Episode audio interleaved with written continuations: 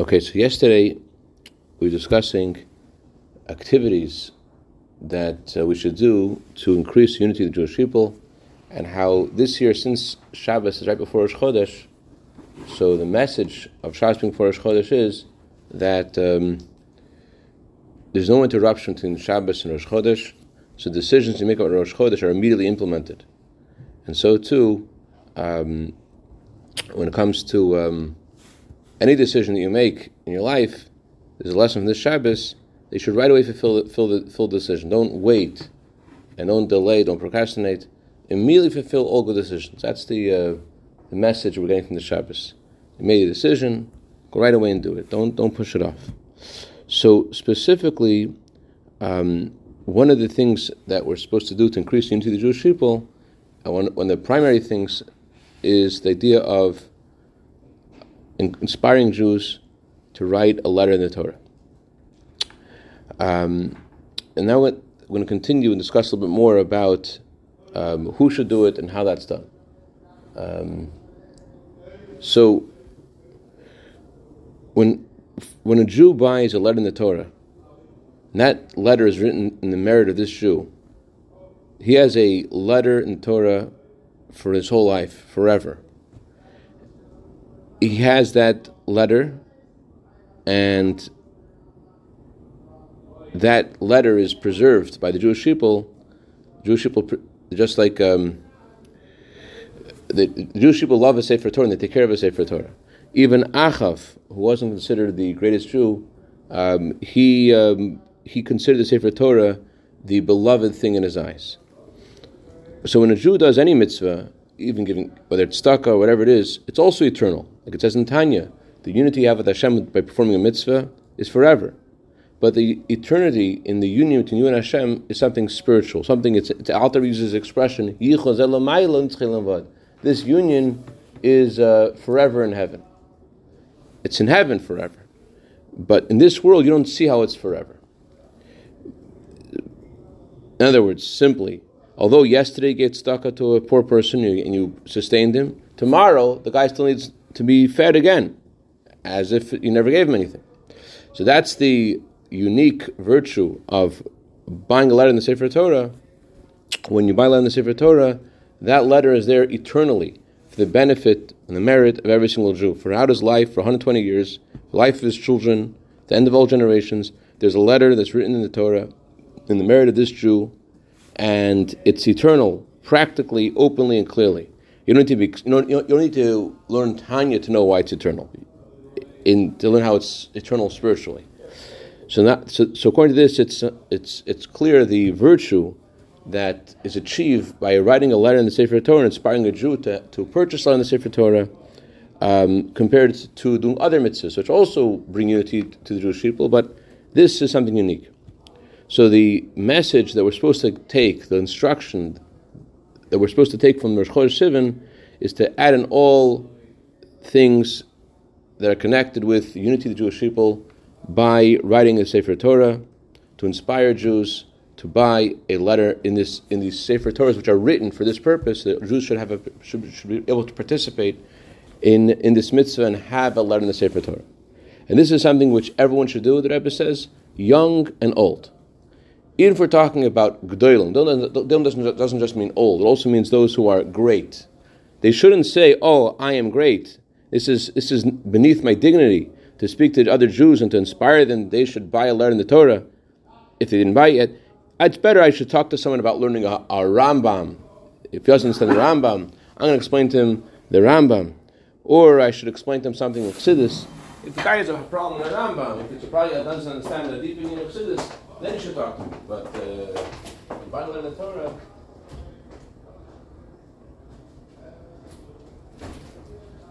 This is on the make Chassidim in, in 770. They only give these kinds of tissues out in 770. So they, Oh my God. They, make, they create stronger Chassidim. Uh, Absolutely, oh, thank you, Rabbi. I'm so sorry. No problem. Anyway, so uh, so so the guy says, you know what? I'm gonna call me when you have a hard Rambam. Call me when you have a deep meaning Chassidus needs to be explained. So. Um,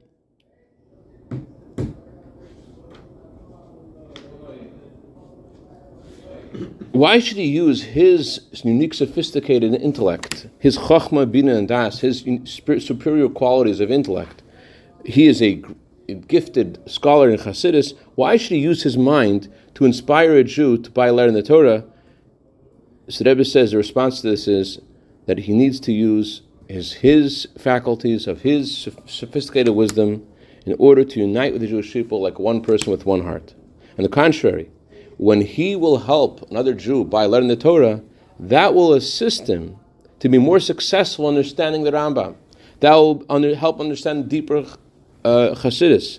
Because when you do kindness to another person, the Torah says God gives light, and the Talmud says a poor man and a rich man meet, God gives light to the eyes of them both. So by inspiring another Jew to have light in the Torah, giving giving that opportunity, that gives not just light to the poor man in this arena because he doesn't have light in the Sefer Torah, gives also light to the rich man, the one who inspired him, so that he'll be able to understand Chassidus better, he'll be able to understand Rambam better.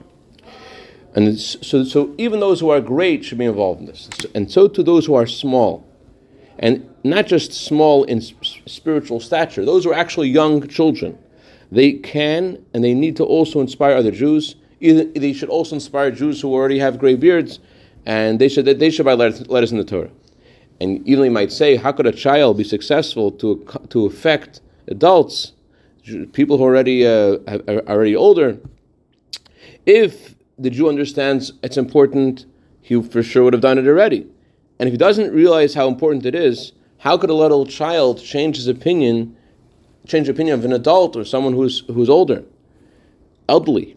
So we see practically, the Rebbe says, that when small children go over to a Jew who is elderly and they speak to him sincerely about this campaign of the Sefer Torah to unite the Jewish people, and they offer the opportunity to buy land in the Sefer Torah, they were successful. And on the contrary, more, they the Jews that these children inspired inspired other people that they should also buy a letter in the Sefer Torah. So this is something which is associated with the first day of Sivan, Rosh Chodesh Sivan, the unity of the Jewish people. This has to happen practically, immediately, without any interruption of time. Before we, the Rebbe says, before even this this talk that Rebbe is giving on Shabbos is before this is even written down after Shabbos. Uh, and, and, and they're going to have a discussion. Did I say this? Did I say that? Did they add, should I add this? Should I add that? Before we get into that discussion, before anything, this should happen. And although on, on Motzei Shabbos, there are many things you need to do. You need to have a Malava Malka. And you need to, and there's a Malava Malka, um, there's two different charities that are having a, a um, dinner. There's one, there's one Malav Malka is going to be ha- having a dinner on Motzei Shabbos for the Maimid. There's another dinner that Oholei Torah is making on, on um, Sunday. And so there's many other things you have to do. So together with all this, you have to know that there's something else you need to be involved in. It's very important. That is to unite the Jewish people through writing a letter in the Sefer Torah. So based on all this, the unity of the Jewish people, like one person with one heart, is connected with the Jewish people being next to the mountain, next to the mountain where the Torah is given. That means this was an appropriate place, um, appropriate preparation to receive the Torah. Um, so since since since this is associated with the unity of the Jewish people, the Rebbe says there's another way to inspire a Jew to um, uh, to buy to, do another mitzvah or to buy a lot in the Sefer Torah. There's another there's another another um, there's another angle to inspire another person to do to buy a lot in the Torah or to do another mitzvah. When a Jew knows that in order that he should receive the Torah on this holiday, he has to unite with another Jew by inspiring him to do another mitzvah. I'm not going to get the Torah until I inspire another Jew to, to, to do a mitzvah. That means that besides the fact that when I inspire another Jew to do a mitzvah, I'm getting the mitzvah of loving your fellow like yourself. And that's the whole Judaism hinges on that concept, on that mitzvah. But you're able, the Rebbe says, to turn to another person and say to him, listen, do me a favor and uh, let me and do this mitzvah in order that I should be able to receive the Torah. Because I can't get the Torah until you do a mitzvah. Because in order for me to receive the Torah, I have to prepare to receive the Torah. How do you prepare to receive the Torah? To unite with another Jew. So until I'm united with you and, uh, and I'm sharing with you something, like this mitzvah, until you, until you accept it, I'm missing myself in receiving the Torah. So do me a favor. So said, we see clearly that there are some Jews, there's no other way to inspire them to do a mitzvah. only through this kind of explanation, by they say, do this as a favor to me. The, the, the guy who you're you're trying to inspire may look at you as being not normal and being a, a fool who believes everything, being very naive. But on the other hand, um, you, you also it's also to consider what foolish people say. So when you, this foolish person says, "Hey, do me a favor and do this mitzvah or learn this, this these verses in Torah," and, he's t- and, and you tell him it's it's it, it affects my life because I believe the Torah is my life, the Torah is our life, and you can tell the guy who you're talking to can tell that you mean it, and it's not with any other calculations, any other agendas. So for, for sure, the Rebbe says the guy will fulfill your request and he'll do you this favor. And although doing this mitzvah in this way is not for the right reason, but the practical thing is he's going to do the mitzvah, he's going to put on tefillin or whatever it is, practically in action is the main thing. It says in the laws of the study of Torah that the Alter Rebbe uh, compiled, a person should always learn Torah and do mitzvahs even for the wrong reasons, because eventually he'll, he'll do them for the right reasons. Why? Because the because the luminary in Torah will bring every Jew back to Hashem. No Jew will be pushed aside from Hashem forever. So, and once once a person does tshuva, Alter Rebbe says all the mitzvahs he did for the wrong reasons, which now were, were coded with, with, with the the not good intent he had with doing those things, they are now um, extracted from the unholy um, realm, and so um, the mitzvah is done even if it's done for the wrong reason, and, and and, therefore it says you could extract the mitzvah later on. But if there was mitzvah wasn't accomplished when he did it for the wrong reason, there'd be nothing to extract. So Alter says you do it for the wrong reason, eventually do tshuva, and then you're able to elevate all the mitzvahs you did before. But the mitzvahs that are done before are considered mitzvahs, although they're done, they're done for the wrong reason. So it's okay that the person doing them for the wrong reason, because the action is the main thing, and a mitzvah has been done, and eventually those mitzvahs themselves will also be uh, polished. Maybe Hashem's will. Then all of the things that we're speaking about, says the Rebbe, should be fulfilled actually, with joy and gladness of heart. As it says in the Torah, serve Hashem with joy. And it says, there is joy and glory in, I'm sorry, there's strength and joy in his place. And the Arizal says, more, he says that, um, uh, it's brought down in Tanya, that says in a pasuk, because you didn't serve Hashem with joy, then God forbid all the negative things happen. So Arizal explains it's not that you're not serving Hashem, it's you're serving Hashem, you're just missing the joy. Without the joy, chas Hashem, then it causes all the negative things to happen. The Alter explains elsewhere the reason why that happens is not because the lack of joy itself is some it's, it's worth a punishment. That's how other Hasidic masters explain this. Because uh, uh, they say, well, if you, if why don't you, why aren't you happy about it? It means you don't really, you don't really believe what you're doing. But the Alter says a different reason. He says because we're not talking about a person who's not um, culpable, not responsible for his actions. He did something wrong, but his joy would sweeten the judgment. When a Jew has joy in serving and doing a mitzvah, that causes joy by Hashem, and therefore, just like when a, when a king is in a good mood, so he pardons people so to the joy you have in doing a mitzvah, that sweetens the judgment of Hashem. So, so all this should be done with joy and gladness of heart, and by doing all this with joy, we will merit to see the fulfillment of the prophecy, the coming of Mashiach. When it says Mashiach will come, the Jewish people will have an eternal joy upon their heads in the true Pikaula, the Mashiach Tzidkeinu, and the way the Jewish people unite as one community speedily in our days. That's the that's the end of the uh, second talk, and uh, it's a long uh. And um, uh, let's go to um, let's continue. As Aribra says, just continue. Let's continue. Um, all right. So. Uh,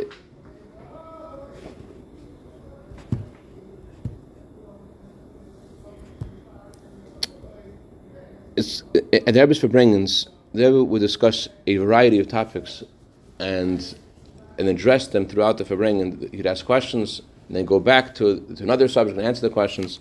So it's a little hard to, to follow everything um, if we're just learning it in this way. But we'll try. Um, let's go to let's go to the um, the Rebbe's father's explanations in the Zohar. The Rebbe would address a Rashi. That would address Pirkei Avos. That would address his father's interpretations in the Zohar. This is an Eischav base. Okay. V'aras amur al Pashaseinu. Eischav base on page 1506. In the my father's notes on the Zohar, this week's Torah portion, Maybe all the biknishta ma'ater betutofi. He brings down the, the passage of the Zohar about how a person walking into shul, crowned in tefillin, how Hashem has such pleasure from this. The Zohar says over there that it's actually customary to put on your tefillin um, in the uh, entrance to a shul or the outside room of the shul because of this. The Zohar talks about walking to shul with your tefillin. So although it's not customary to do that because we live among Gentiles, etc., but to have something of this, it's customary to put out plenty tefillin in like in this room, let's say, and then walk in the shul with your tefillin. Because the Zohar says that Hashem tells the angels, "Look at my child." Look at look, Hashem, like so to speak, like brags. He's proud of a Jew, and when a Jew walks this film, so so that's what the Rebbe's father is is is is commenting on, and he says over there the uh, look at what I what I wrote in Parshas Kedoshim. What did he write in Parshas Kedoshim? Oris al the Parshas Kedoshim. Sham muva maimra zer called kabarnash anach tefillin in hapchem b'ksui de mitzvah. There he, quotes the Zohar. The Zohar also discusses a similar thing. The Zohar says when a human being puts on tefillin and wraps himself with a, wrap, with a wrapping of a mitzvah. Koyesav Amur, so there, the Rebbe's father writes, I am a Gosmer Chaim Vital, this is Eris. Look in the writings of the Reb Chaim Vital.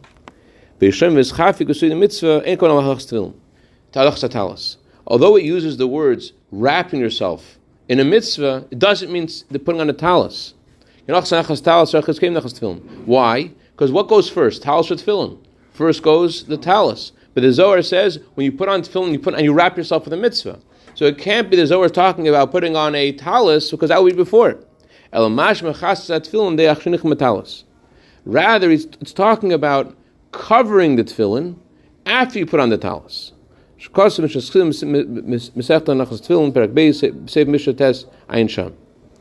He's talking about covering the tefillin after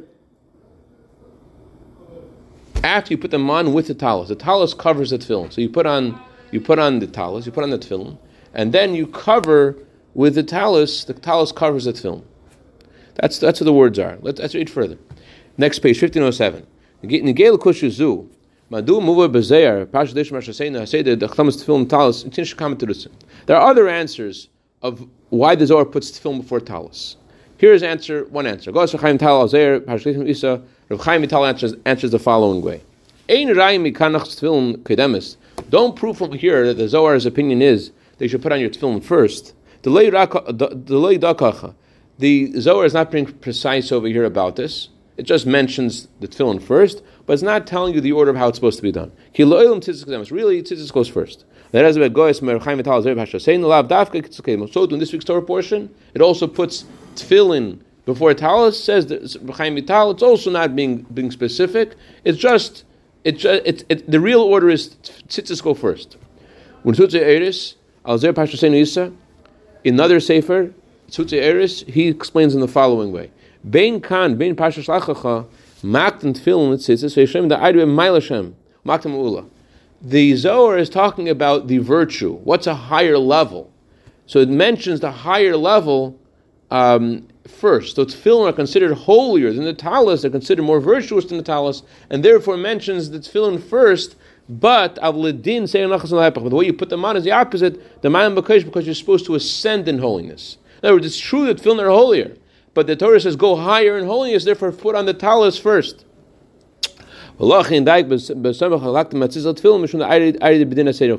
And that's why it says to put on the tzitzis.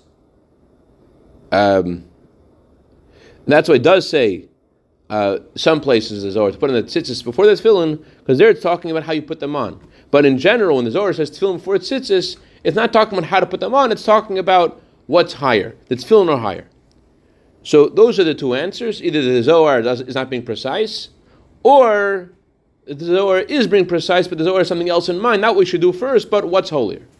But both these answers aren't satisfactory. Because both of these answers are difficult, so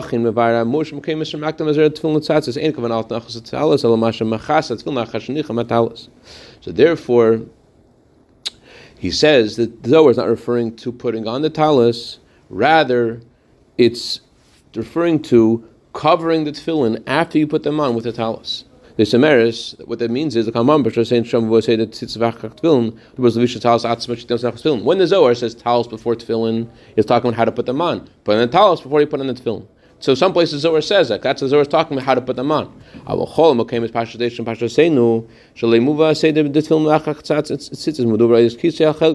talis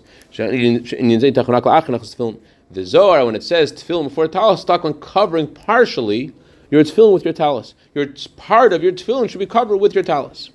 That's what the Zohar uses the expression, be covered with a covering of tzitzis. Zohar is talking about covering part of the tefillin with your talus.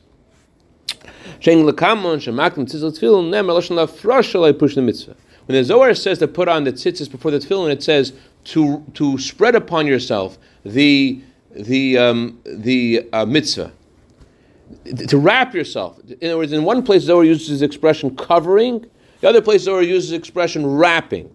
The Zohar is talking about what goes first, it uses the expression wrapping. Wrap yourself with the talis, then put on the tefillin. But when it talks, when you use the word covering, it's covering something. So what is it referring to? It's referring to after you put on the tefillin, part of it should be covered with the, with the talis. We still have the question. The question is not we're not satisfied.